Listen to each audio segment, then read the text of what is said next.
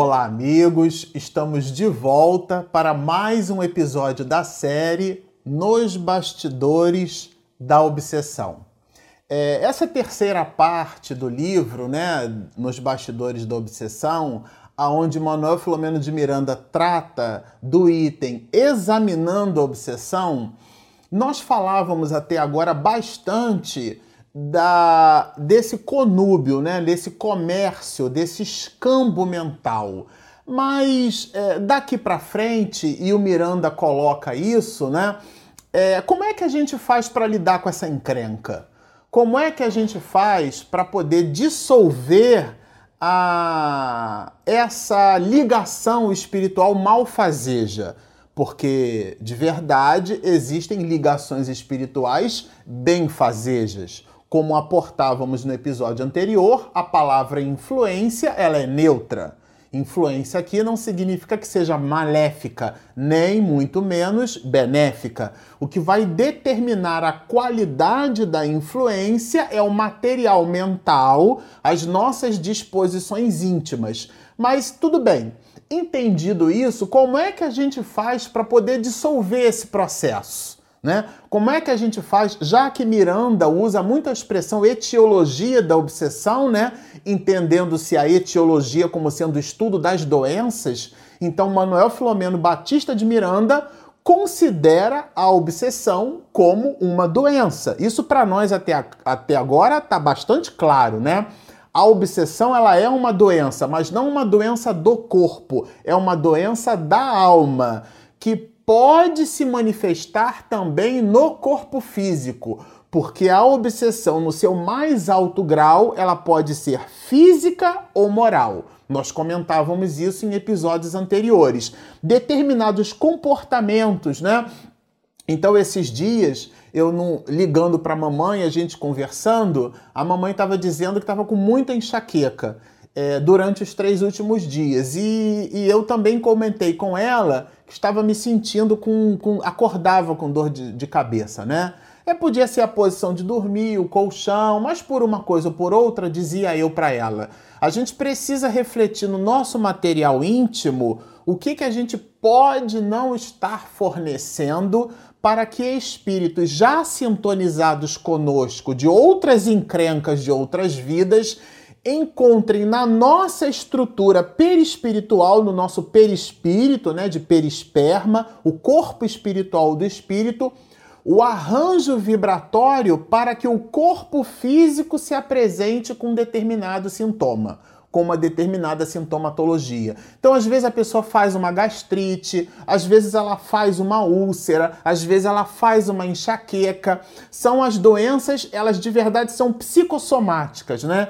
Elas estão no nosso psiquismo e nós irradiamos para o corpo físico através desse instrumento que o nosso professor Hernani Guimarães Andrade chamou de modelo organizador biológico, que a gente, em doutrina espírita, chama de perispírito. Então, aquele pulso é, nervoso, aquela vibração é, desordenada, desorganizada, aquela vibração em distonia no que chamamos de vórtices de força, né? O nosso professor Jorge Andréia tem todo um material trabalhando esse assunto. Aquele vórtice, quando em distonia, então se ele está, por exemplo, no plexo cardíaco, a gente pode sentir uma certa arritmia, a gente pode sentir uma certa taquicardia, que é quando a, a, a, a, pulsação né, se eleva a acima de 100 batimentos por minuto, abaixo de 60 braquiocardia e acima de 100 taquicardia.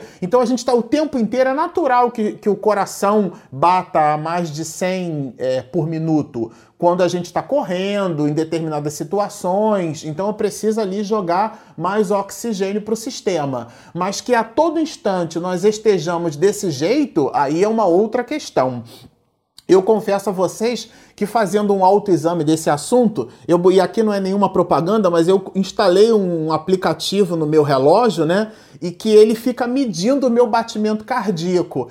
E eu pude perceber que os instantes onde o meu batimento cardíaco era acima de 100, confrontando com a minha agenda de trabalho, eu percebi que eram nos instantes onde eu participava de reuniões de trabalho, reuniões importantes, reuniões decisivas, reuniões tensas e densas, e comparando o meu batimento cardíaco com a minha agenda de reuniões, eu percebi que 100% dos instantes aonde o batimento cardíaco se fazia acima de 100 era a janela de tempo onde eu estava envolvido numa reunião. Eu digo, opa, então eu preciso cuidar da minha saúde íntima.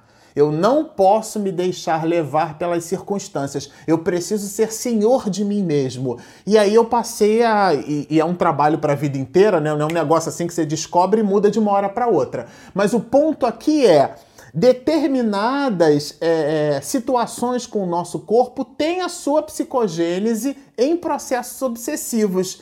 Então, que eu não estabeleça uma influência, uma ligação com o espírito malfazejo através desse comportamento. E ele irradia uma, uma vibração tenaz por sobre mim, vibração essa cujo influxo em existências anteriores o conúbio já se fez, Pode ter sido um primo meu, pode ter sido um irmão, meu pai, ou ter sido pai desse espírito. Alguém que tiver um laço espiritual comigo. Eu reencarno ele não. Então, o, a ligação espiritual, ela se dá, ela existe. Mesmo nos casos de ódio, gente. Porque Joana de Ângeles nos lembra que o ódio é o amor que adoeceu. Tem a encrenca ali. A gente costuma associar muito, né? É, o ódio como distanciamento. Mas de verdade a gente gosta de pensar o seguinte: que o antônimo, o contrário de amor, não é ódio, é a indiferença. Então é a nossa capacidade ou incapacidade de passar na rua, pular um mendigo e não dar a menor pelota para ele. Quer dizer, é um ser humano que está ali, com necessidades, com problemáticas, mas as nossas questões íntimas e pessoais, elas se nos apresentam de um jeito tão importante para nós, né? Que a gente não. Nós ficamos cegos para os outros. Por isso que o orgulho e o egoísmo são as duas grandes chagas da humanidade, porque nós reencarnamos para um processo mútuo de ajuda. A gente costuma dizer o seguinte, que nós verticalizamos a nossa relação com Deus através da horizontalidade das relações humanas. Então nós precisamos dos outros para evoluir. Quando nós, com os nossos problemas, nós criamos uma bolha psíquica e não temos a condição de olhar para o próximo, não conquistamos a condição da análise do outro e do quanto nós podemos nos doar para o outro, ali nesse processo de clausura, nós estabelecemos pela projeção do nosso ego, pelo nosso orgulho, sintonia espiritual. Aí vocês vão dizer assim: tá bom, Showa, já entendi. Mas como é que eu faço para eu me livrar dessa encrenca? Aí Miranda nos diz assim: muito embora os desejos de refazimento moral por parte do paciente espiritual, e aqui ele considera o obsedado, né, como um paciente, é imperioso que a renovação íntima com sincero devotamento ao bem, com sincero devotamento ao bem, lhe confira os títulos do amor e do trabalho, de forma a atestar a sua real modificação em relação à conduta passada, ensejando ao acompanhante desencarnado igualmente a própria iluminação. O que, que quer dizer isso aqui? Pelas obras vos reconhecereis, disse Jesus. Né? Existe um caso clássico narrado por Divaldo Pereira Franco de um espírito que, por muitas décadas, por muitos e muitos anos, ele, com, com a mediunidade ostensiva de Divaldo, né, o espírito se apresentava em palestras, dizia impropérios para ele, ficava perquirindo o comportamento de Divaldo, de maneira que se apresentava para ele uma, uma encrenca enorme, né? Porque ele via o espírito, o espírito cobrava comportamentos dele, né? Ali numa situação onde ele precisava raciocinar no mundo material, mas ao mesmo tempo percebendo o espiritual, trabalhar a, naquele instante com as duas re realidades de forma simultânea. Né? Então aquilo era um desafio enorme para o Divaldo, sobretudo a, as, as coisas que o Espírito dizia para ele. Né? Mas numa determinada situação lá na mansão do caminho, uma vez deixaram uma criança, é, um recém-nascido, uma criançazinha negra, é, é, um bebê cheio de, de, de formigas, né? Ali à porta da mansão do caminho e aquela criança, pela dinâmica do acolhimento da própria mansão, chegou aos braços do Divaldo. Naquele instante, o espírito se apresenta e pergunta para eles assim, pergunta para ele assim: "Tu amas a isso que está aqui e que está aí?" Aí o Divaldo diz assim: "Ó, acabou de chegar, né? Eu vou precisar de um tempo para cuidar, mas sim, certamente eu vou aprender a amar." Aí o, o espírito disse assim: sim, porque esse espírito que está aí é a minha mãe reencarnada. Aí o Divaldo até brinca assim: ah, é a sua mãe, né? Então pode deixar que eu vou dar um beliscãozinho aqui, né? Para ver o que, que você vai sentir e tal. Obviamente que trata-se de uma brincadeira. Mas o ponto ali é: o ponto desse assunto é. A partir daquele instante, com a dedicação do Divaldo àquele espírito, que acabou de desencarnar, que era de reencarnar, né? Que era a reencarnação da mãe do próprio espírito desencarnado que perturbava, vamos dizer assim, Divaldo Franco, a partir dessa dinâmica de, o espírito passou a respeitar Divaldo Franco. Então, é pelas obras vos reconhecereis. Por isso que Miranda fala aqui de renovação íntima com sincero devotamento ao bem. Porque é, a gente costuma dizer assim: ah, Paulo de Tarso arrependeu-se. O arrependimento aqui é a mudança de comportamento. Tá? É, eu gosto muito da seguinte associação, para a gente entender. É, quando eu era adolescente, eu criticava muito aquelas pessoas que ficavam fazendo roupas para esses desfiles de carnaval. Sobretudo entendendo, eu passei a minha adolescência inteira estudando isso, né? É, os malefícios que a atividade do carne nada vale representa na postura e na proposta do mergulho à carne, porque a carne tudo vale. Né? A gente costuma dizer assim: ah, a verdadeira vida é espiritual e essa aqui o que? A falsa? Então, não.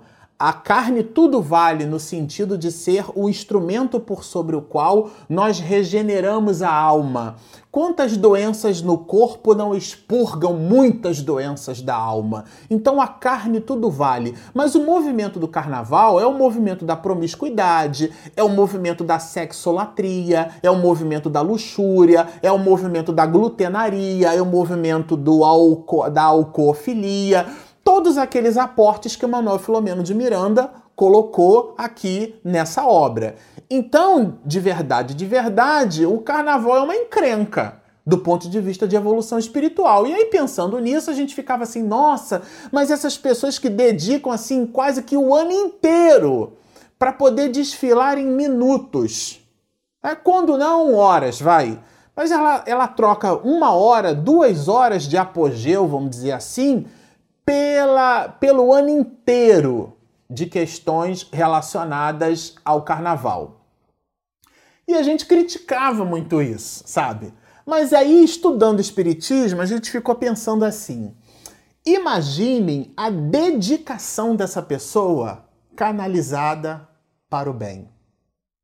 Por exemplo, aqueles alterofilistas, né, é, é, assistindo um documentário do Arnold Schwarzenegger, né, que foi Mr. Universo durante muito tempo, ele falava da tenacidade, aliás, a expressão no, no, é, no pain, no gain, né, vem dele, inclusive, precisa sofrer, precisa ter dor, precisa para poder ter ganho, né? Então isso ele colocava bastante. Se você se não está doendo, se não está sofrendo, é, não, tem ganho, né? Você tem que puxar. O pessoal brinca na academia de puxar ferro, né? É, então você tem que puxar ali, você tem que fazer aquela força. Se não tiver força, não tem ganho. Imagine esse comportamento, essa compleição desenvolvida pelo alterofilista, a compleição canalizada para o bem. Então Deus aproveita tudo. A pessoa que está no trem, está no metrô, está no coletivo, está no avião, ela está lendo ali uma, um, uma revista é, de. Essas revistas, por exemplo, especializadas em fofoca. E a pessoa lê a revista toda, da capa até o final. Ela lê, ela tem o hábito da leitura. Imaginem aquele hábito de leitura canalizado para coisas boas. Enquanto alguns, muitos de nós, criticamos o comportamento dos outros, mas de verdade não temos o hábito. E a expressão o hábito faz o monge é o que determina o nosso comportamento. Tudo começa no nosso mundo íntimo, na nossa casa mental, mas ele se manifesta, se materializa no nosso comportamento. Portanto, há, espiritualmente falando, um, um, ganho enorme nesse tipo de comportamento, porque a pessoa desenvolve a aptidão e depois ela canaliza a aptidão. Então a tenacidade de Paulo de Tarso, né, o nosso companheiro Rossando Klingen fala bastante disso, né? Ah, Paulo de Tarso era um assassino de cristãos. No momento em que ele encontra Jesus na estrada de Damasco, ele faz o, a inversão do processo, né? Ele entende a proposta, porque a compleição ele já possuía. Ele só canalizava o serviço de retidão a Deus dentro da coerência que ele possuía, mas de forma errada, porque a, a tenacidade ele já possuía. Então aqui o que Miranda diz, o que ele aporta, o que ele coloca para nós é essa atitude no bem. Então se você tem, por exemplo, uma inclinação para bebida alcoólica, né? Você se percebe assim? Se você se percebe, por exemplo, com uma inclinação para falar mal da vida alheia, e aqui a ideia não é ficar falando dos nossos defeitos. O ponto aqui é, se você se percebe com questões que do ponto de vista espiritual elas precisam ser resolvidas, o objetivo é tirar de dentro de si a força moral canalizar a energia numa outra polarização. É tudo posso naquele que me fortalece. Aí o ponto é, o que é que te fortalece? É a influência. Então, se a influência espiritual ela pode ser malfazeja ou benfazeja, não está escrito em lugar nenhum que a influência para o mal é uma influência tenaz e superior à influência para o bem. O que vai potencializar essa influência para o bem é o nosso desejo sincero de mudança. Então, se nós, na nossa encrenca, a gente reconhece que precisa mexer numa oportunidade em nós, num drama íntimo, em algo que às vezes, por vergonha, a gente não conta nem numa psicoterapia, nem para o nosso psicoterapeuta a gente leva 10, 20, 30 sessões, um, dois anos para poder mostrar aquela chaga moral por vergonha interior. Se isso se apresenta em você, o importante não é o defeito. O importante é o esforço moral sincero que você faz por domar as suas inclinações mais. Quando você faz esse esforço sincero, você cria em torno de si um campo vibratório aonde a espiritualidade superior, reconhecendo, eu vou repetir, né, já que a repetição é um instrumento didático de fixação. Quando você tem esse desejo sincero e aí o desejo sincero tem o ônus e o bônus da atividade. Estamos falando de desejo sincero. Não é aquela pessoa que escolheu fazer vestibular para medicina, tem que estudar pra caramba, e todo mundo vai à praia e ela fica triste quando ela tem que estar tá em casa estudando. Isso não é desejo sincero. Quem escolheu algo para si enxerga as dificuldades não exatamente como, dificuldades, como obstáculos, né? Drummond de Andrade, no meio do caminho tinha uma pedra. Ele não enxerga como uma pedra, ele enxerga como uma oportunidade, como um desafio que ele precisa ter para si mesmo. É o auxiliar de Thomas Edison. Você não está vendo que você não consegue produzir luz? Porque todas as vezes que o circuito elétrico se fazia no, no, filamento incandescente, ele se partia, ele se partia. Mais de 700 vezes o auxiliar de Thomas Edison já não aguentava mais. Você não está vendo que você não consegue? Mais de 700... E a luz que nos ilumina tem como pai Thomas Edison. E aí ele disse assim, não, você está equivocado. Nós descobrimos 700 formas de não produzir luz tá certo? E aí, de verdade, então, ele entende que o bojo precisava estar no vácuo, porque era o oxigênio presente no bojo que fazia o rompimento do filamento incandescente e eureka surge a luz e a partir de então toda a humanidade tem à noite a luz artificial que o Sol não, não é mais capaz, pelo translado e pelo movimento de rotação, fazer beijar por sobre a face da Terra. Então é aquele movimento sincero e tenaz. Aqui a gente vai destacar também é, um ponto que Miranda coloca que é muito importante, né? Somente poucos núcleos, dentre os que se dedicam a tal mistério, o da desobsessão, se encontram aparelhados, tendo-se em vista a tarefa de, que lhes cabe nos seus quadros complexos. Aqui, gente, é, diz muito respeito à casa espírita. Aqui Miranda diz o seguinte: como trabalho de desobsessão, como trabalho psicoterapêutico de diálogo com os espíritos é um trabalho muito sério e a gente só dá aquilo que tem, poucas. Aqui é Miranda que fala, vai discutir com ele. Poucas são as casas espíritas que de verdade apresentam companheiros em condições morais de estabelecer receitas de felicidade que acreditam para si.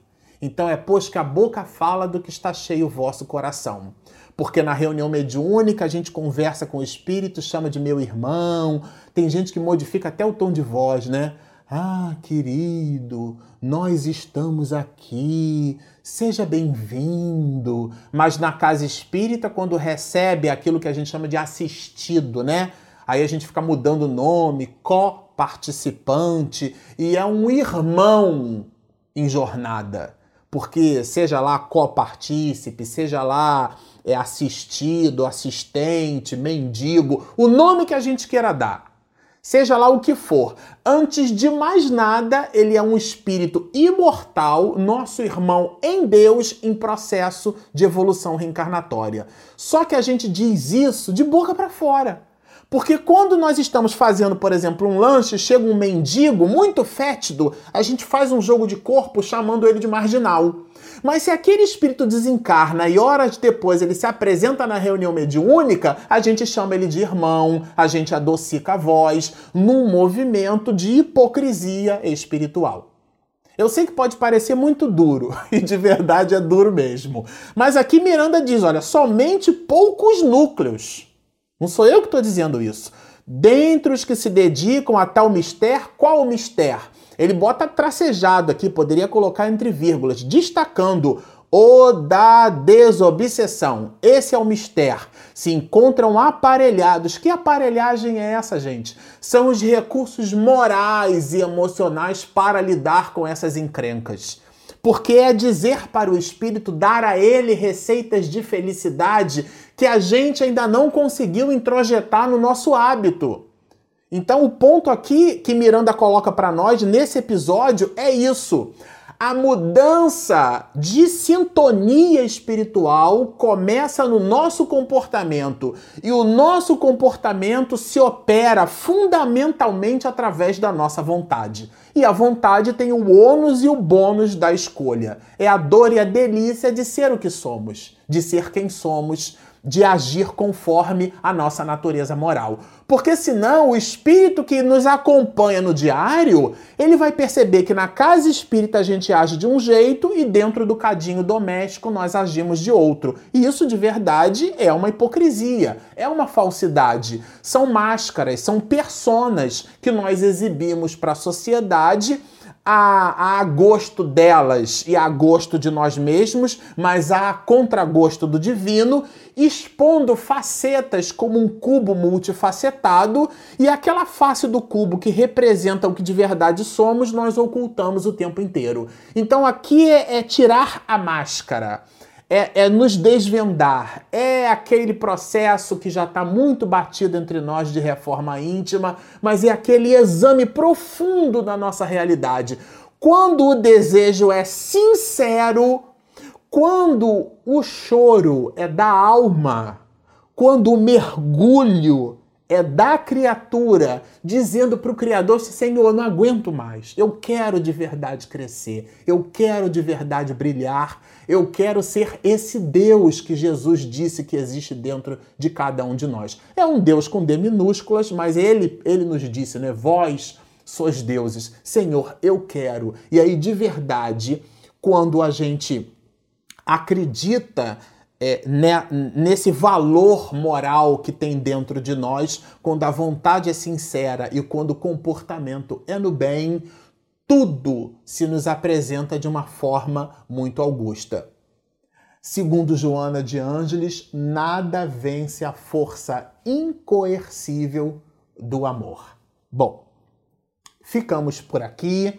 Estamos muito agradecidos a vocês pelo comparecimento, pelo estudo conosco. Como vocês podem observar, o livro é muito rico, traz situações muito sutis, muito densas, como alguns postam nos seus comentários, são reflexões para a vida inteira. Aliás, continuem postando seus comentários. Se você ainda não se inscreveu, clique no nosso, aqui embaixo, né, onde está escrito inscreva-se. Do lado tem o sininho. Minha esposa Regina Mercadante faz uma edição, ó, caprichadíssima. Quando ela posta no YouTube, você recebe a notificação e acompanha, portanto, a evolução do nosso estudo, a evolução dos episódios desse canal. Sigam conosco e muita paz.